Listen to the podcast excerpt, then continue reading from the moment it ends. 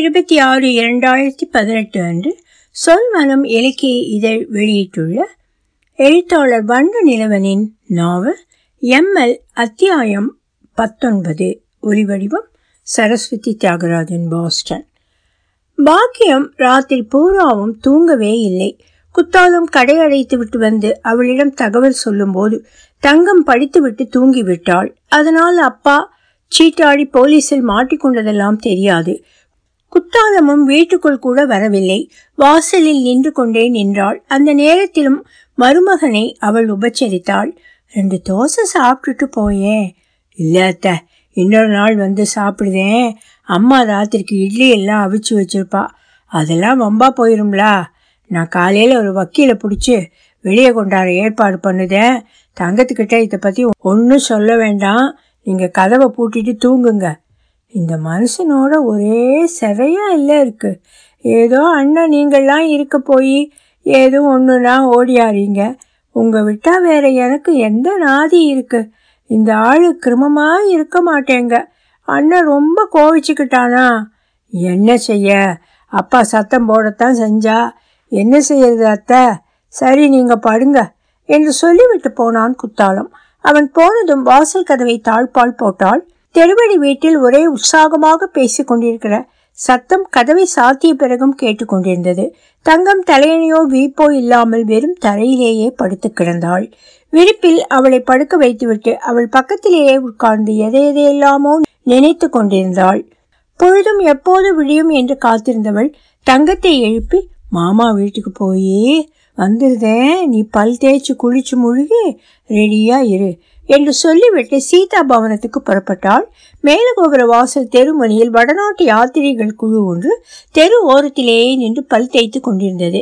மேலுமாசி வீதி மூக்கில் பிருந்தாபவன் ஹோட்டலில் ஒரு ஆள் கடையின் முன்னால் நின்று சாம்பிராணி காட்டி கொண்டிருந்தான். அவ்வளவு காலையில் அவன் குளித்திருப்பானோ என்னவோ, ஆனால் நெற்றி நிறைய திருநீரு பூசியிருந்தான். மீனாட்சி அம்மன் கோவில் ஸ்பீக்கரிலிருந்து சன்னமான ஒலியில் தேவாரம் கேட்டது. சீதா பவனத்தில் அடி பம்பை ஒட்டி முற்றத்தில் ராஜி கோலம் போட்டு கொண்டிருந்தாள். பாக்கியத்தை சித்தி வருவதை பார்த்ததும் கோலத்தை நிறுத்திவிட்டு நிமிர்ந்தாள் ராஜி. வாங்க சித்தி என்றாள். மனதில் உள்ள வருத்தத்தை காட்டிக்கொள்ளாமல் சௌக்கியமா இருக்கியாமா என்று கேட்டாள்.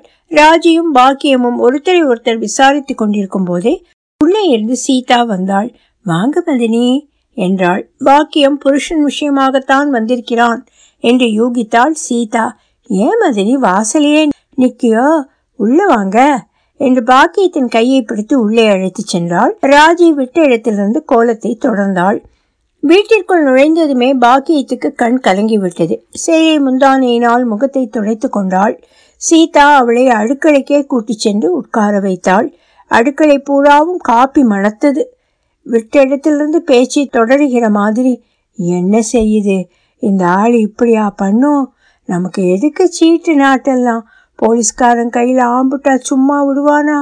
வயசுக்கு வரப்போகிற பொம்பளை பிள்ளைய வீட்டில் வச்சுக்கிட்டு சீட்டாட போகலாமா சொல்லுங்க என்று பாக்கியத்திடம் பேசிக்கொண்டே காப்பியை ஆற்றி அவளிடம் சீதா கொடுத்தாள். காப்பியை சாப்பிடுங்க மதினி, அண்ணன் எந்திரிச்சிருப்பாக என்று சொல்லிக்கொண்டே மாடிப்படி அருகே போய் நின்று அண்ணாந்து பார்த்து, ஏங்க கீழே வாங்க, மதினி வந்திருக்காங்க என்று கொஞ்சம் குரலை உயர்த்தியே சொன்னாள். பாக்கியமா வந்திருக்கா? வாரேன் வாரேன் என்று சுப்பிரமணிய பிள்ளையின் குரல் கேட்டது. அதற்குள் ராஜி கோலத்தை முடித்துவிட்டு வந்து பாக்கியத்தின் பக்கத்தில் உட்கார்ந்து கொண்டாள். குடிக்காமல் வைத்திருந்த காப்பி தமிழரை எடுத்து சித்தியிடம் கொடுத்து குடிக்க சொன்னாள் ராஜி. பாக்கியத்துக்கு தொண்டையை அடைத்தது. இருந்தாலும் கடகடவென்று காப்பியை வாயில் ஊற்றினாள். ராஜி சித்தியின் தோளை சுற்றி கையை போட்டு அவளை அணைத்து கொண்டாள். சீதா, தங்கம் தூங்கிட்டு இருக்காளா என்று பாக்கியத்திடம் கேட்டாள். ஆமா என்று மெதுவாக சொன்னாள். இவ்வளவு காலையில் அவர்களை தொந்தரவு செய்வது பாக்கியத்துக்கு பிடிக்கவில்லை. தனது இயலாமையை நினைத்து சுவரில் சாய்ந்து கொண்டே அழுதாள். பாக்கியம் ராஜி தன் சேலையினால் அவள் கண்ணீரை துடைத்து விட்டாள். அழாதீங்க மதினி, என்ன செய்ய, பொன்ஜென்மமே இப்படித்தான் இருக்கு. வீட்டுக்கு வீடு வாசப்படி. என்ன செய்ய, ஒன்று இல்லாட்டா ஒன்று தொடர்ந்துக்கிட்டே இருக்கே என்று சொல்லிக்கொண்டே விறகை அடுப்பினுள் தள்ளிவிட்டாள் சீதா. குத்துப்பூனையிலிருந்து இட்லி மாவை இட்லி தட்டில் கோரி கோரி விட்டாள். சுப்பிரமணிய பிள்ளை வந்து கொண்டே, வா பாக்கியம் என்றார். அண்ணனை பார்த்ததும் எழுந்து நின்றாள். எதுக்கு போட்டு அழுத? அவன் கதை தான் தெரிஞ்சதாச்சே. கொஞ்ச நாள் ஒழுங்காக இருக்கான், இருக்கும்போதே திருகுதாளம் பண்ணிடுதான் என்றார். நேற்று ராத்திரியே வக்கீல்கிட்ட குத்தாலம் பேசிட்டான். காலையில் போய் கூட்டிகிட்டு வந்துடலாம், அழாத. சும்மா சும்மா உன்னே தான் தொந்தரவு பண்ண வேண்டி இருக்கு என்றாள் பாக்கியம். அதனால் என்ன, நடந்தது நடந்து போச்சு.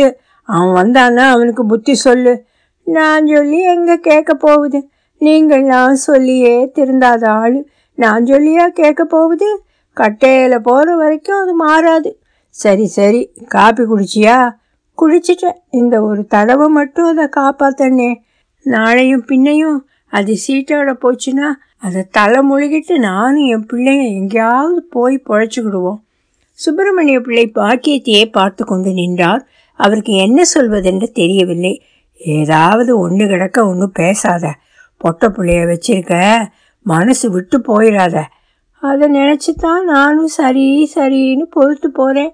இந்த மனுஷன் பண்ணது இம்சை தாங்க முடியல. நான் 4 வீட்டில் தோசைக்கு அரைச்சி வச்சிருக்கிற துட்டையும் பிடுங்க பார்க்குறாரு. அவங்க என்ன செய்வாங்க பொம்பளை? நீங்கள் தான் குழந்தைய கண்டிஷன் பண்ணணும் என்று கணவனிடம் சீதா சொன்னாள். அவன் வரட்டும், நான் இதுக்கு ஒரு வழி பண்ணுதேன் என்றார் சுப்பிரமணிய பிள்ளை. பிறகு சரி, நீ சாப்பிட்டுட்டு போ, தங்கத்துக்கும் இட்லி எடுத்துக்கொண்டு போய் கொடு என்றார். இல்லைண்ணே, வீட்டில் மாவு இருக்குது. எனக்கு ராத்திரி பூரா இருப்பு கொள்ளலை, அதான் விழிஞ்சதும் ஓடியாந்துட்டேன். நான் போயிட்டு வரேன் மதினி, ராஜி போயிட்டு வரேன் என்று சொல்லிவிட்டு புறப்பட்டாள் பாக்கியம்.